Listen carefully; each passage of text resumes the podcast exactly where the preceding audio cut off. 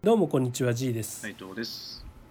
今回の音声では、収入を上げるために資格を取るのはほぼ無駄ということについてお話したいと思います。はい、はい。まあ、収入を上げるために資格を取るのは無駄っていうのは結構こう、えー、乱暴な言い方ではあるんですけれど、うんうん、まああのー、これが当てはまる場合と当てはまらない場合ってあるんですね。うん、自分のお給料を上げたいと思ってるサラリーマンの人が、まあえー、ただ年功序列で上がっていくのを待つだけじゃなくて、うん、自分から勉強して資格を取って、例えばその資格の手当をもらったり、うん、転職したりっていうふうに考えられる方っていうのは多いと思うんですよ。うん、で実際それはある意味では間違ってないんですね。うん、それは労働者コース、ね、で、えー、ずっと働いていくつもりであれば、それは正しい行為なんですよ。うん、で労働者コース、経営者コースっていう考え方はあの過去の音声でお話してるので、それはまず前提として聞いてほしいんですけど、はい、うん、自分の時間と労力を切り売りしてお金に換える労働者コースで今後もずっと行くつもりであれば、資格を取ることっていうのにはすごい価値があるんですね。うん、ただそれって例えば時給せんえんを頑張って資格を取ってせんごひゃくえんにするみたいな考え方なんですよね。うん、ところが、えー、経営者コースの人間にすれば、その資格があったからどうこうっていう生活はしてないわけですよ。うん、経営者コースの人間はお客様に対して価値を提供して、そのリターンとしてお金をもらってるわけなんで、うん、資格があればリターンが大きくなるのであれば、資格を持ってる人間をとっとと連れてくるんですよね。うん、資格を持ってる人を雇った方がよっぽど早いと。うん、でもし自分が資格を取ったら、その資格を取るまでに時間もかかるし、勉強のためにお金もかかる、しかも取れるかどうかもわからない。うん、でそれをやってる間、自分の仕事も止まってしまう。全てにおいて意味がないんですよね。うん、であれば資格をすでに持っている人を雇ってくる。そしたら万が一失敗した時はその人の首を切ればいいだけの話なんで、うん、あのリスクが非常に少ないわけですよ。はい、うん、だから、えー、そういうふうにやった方が、まあえー、事業としての収益っていうのは上げれるんですよね。うん、だからお金を本当に稼ぎたいっていうのであれば、うん、経営者コースでいかないとやっぱりダメなわけですし、で経営者コースの人間っていうのは自分で資格を取るってことは基本しないんですよね。うんうん、だから、えー、本当に大きなお金が欲しい、自分もいずれ経営者コースに行きたいって思ってる人であれば、お金を稼ぎたいから今から資格の勉強しますっていうのはほぼ無駄になるっていう話なんです。はい、うん、ただ、まあえー、今公務員してるとか、今いい会社に勤めててもう辞めたくはないっていうんであれば、まあ、資格を取るのもありっちゃありなんですよね。うん、うん、ただこの、うん、今の会社を辞めたくないっていうふうに思った時に、おそらくそのお金以外の何か、人間関係とか、うん、そういう特権的なものとか、お金以外の何かが今の会社で満たされているから、多分離れたくないっていう考え方だと思うんですよ。うん、でそういう人はですね、多くの場合お金も稼げないんですよね。うん、つまりお金と人間関係と特権みたいなものを一度に全部満たすってなかなか難しいんですよ。うん、やっぱりどれか一つが飛び抜けるんですよね。うん、で職場、えー、特に労働者コースで雇われている職場っていうのは、お金に関してはほどほどだけれど、その他のものが、ね、得られるってことが多いんですよ。うんうん、だからブラック企業でも人間が辞めないっていうのはそういうことなんですね。うん、ブラック企業で働いてる人間って、もうそんな会社辞めればっていうと、なんかいやでも自分が抜けたらみんなが困るからとか、うん、でも人間関係はいいんだよねとかいうことが多いんですよ。うん、それはあので、ね、それを聞いた他の人は、いやいやそんなん言ってたらいつまでも辞めれないよ、辞めたらって言うんですけど、いやいや辞めれないんだってなるんですよね。うん、でもそれはお金じゃなくて、そういった人間関係とか自分の居場所っていうのをそこで稼いでいるから、やっぱやめれないんですよね。はい、うん、だからそういう意味ではやっぱ欲しいリターンをちゃんと得てるってことなんですよ。うんうん、だからこそブラック企業とかからも抜けられない、労働者コースからも抜けられないという発想になるんです。うん、だけど本当に本当の本当にお金が今よりももっともっと欲しいっていうんであれば、お金以外のものにね、えー、お金以外のものを稼ぐことに必死になってちゃいけないんですよね、うん、そのために必要であれば今の環境とか人間関係とかは捨てないといけないんですよ、うん、そっちがなくなってしまったとしても、うん、その分お金に稼ぐことに注力できるんであればそれをすべきですよね、うん、それが労働者コースの発想なわけです、うん、だから本気で稼ぎたい人はそういうふうに考えないといけないんですよね、うん、つまり一番大事なことはお金を稼ぐためのマインドっていうのをきちんと持つことなんですよ、うん、資格を取ることじゃないんですよね、うん、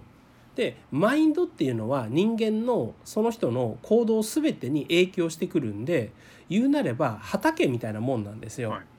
うん、でも多くの人はテクニックを求めるじゃないですか、うん、テクニックは種みたいなもんなんですね、うん、だから、えー、これはすごくおいしい実がなるよとか、これはすごく何回も収穫できるよ、えー、成長が早いよっていう種をみんな求めるわけですけど、それを、ね、全然耕してもいない荒野にばらまい、ばらまくようなことになるんですよね、うん、で結局芽も出ない、ね、えー、実も実らない状態になって、ああやっぱりこの実もダメだったのかって言って別の実を探すっていう、なんかノウハウコレクターみたいになるわけですよ、うん、畑さえしっかりしていればどんな実をまこうとそれなり の, あの収穫は得られるんですよね、はいはい、うん、だから畑イコールマインドがはちわり以上大事なんですよ、うんね、何をやったらいいですかっていう答えに対しては、ね、何をやってもいいですよっていう答えがあるっていうのは、うん、ずっとお話してると思うんです、うん、その、まあ、理由っていうのはまさにこれなんですよね、うん、その人の畑がマインドがしっかりしていれば何やっても稼げますって話ですよね、はい、うん、でそのマインドっていうのは、まあ、具体的に言うとお金を稼ぐためのマインド、考え方っていうことなんです、うん、でその具体的な内容については過去の音声でもお話してると思うのでまたね聞いてほしいんですけれど、少なくとも、うん、お金を稼ぐっていう大目的がはっきりしているっていうことだと私は思うんです、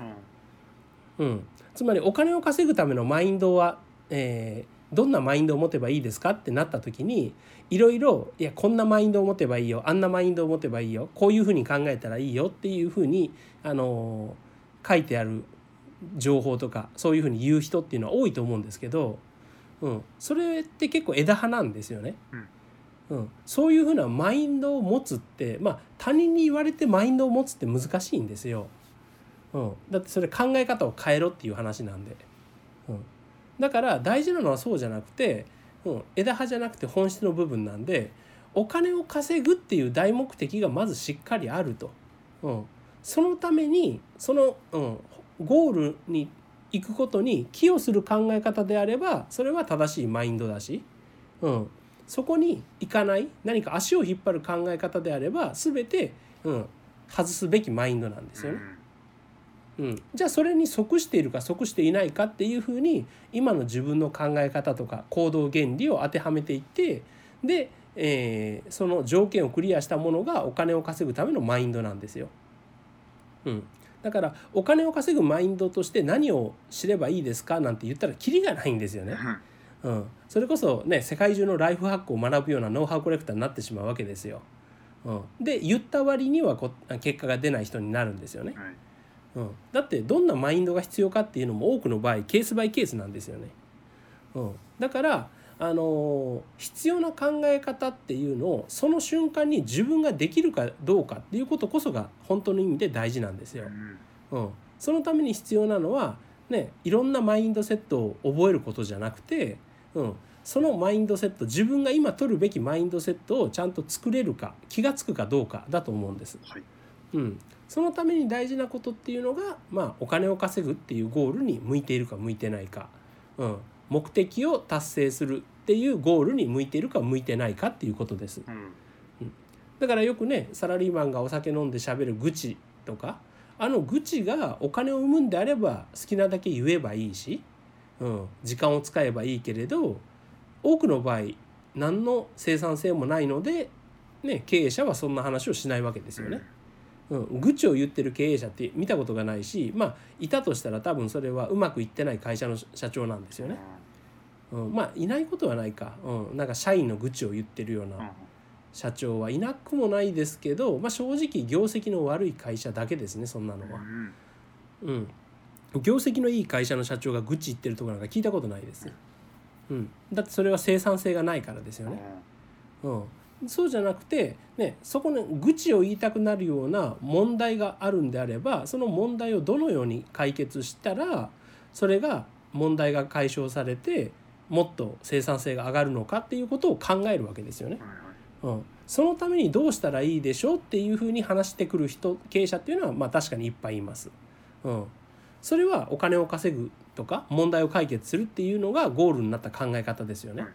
うん、ここが大事なマインドなんですよね、うん、だからなんかね、あのなんかユダヤ人の法則とかなんとかの金持ちになるための法則、金持ちはこんなことをしないとか、なんかそういう記事って多いと思うんですけど、うん、そういうのをいくらインプットしたところで多分多くの場合普段の日常の現実にあの